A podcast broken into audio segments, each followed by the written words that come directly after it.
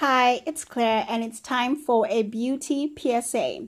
One of the industry's biggest sales of the year has hit, and that is Ulta Beauty's 21 Days of Beauty event. And it started on 15th March, which was my yesterday and maybe your today.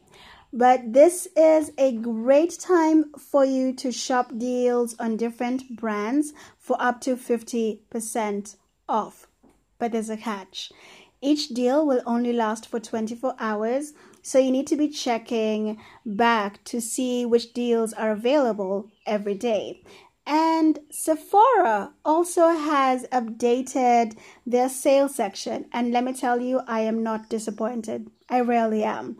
So you can choose from different brands, and you have to know that while the sale is ongoing, don't sleep on it because there's no telling when Sephora will switch it up and swap in new sales products. So definitely check Sephora and Ulta if you want to save on some beauty products.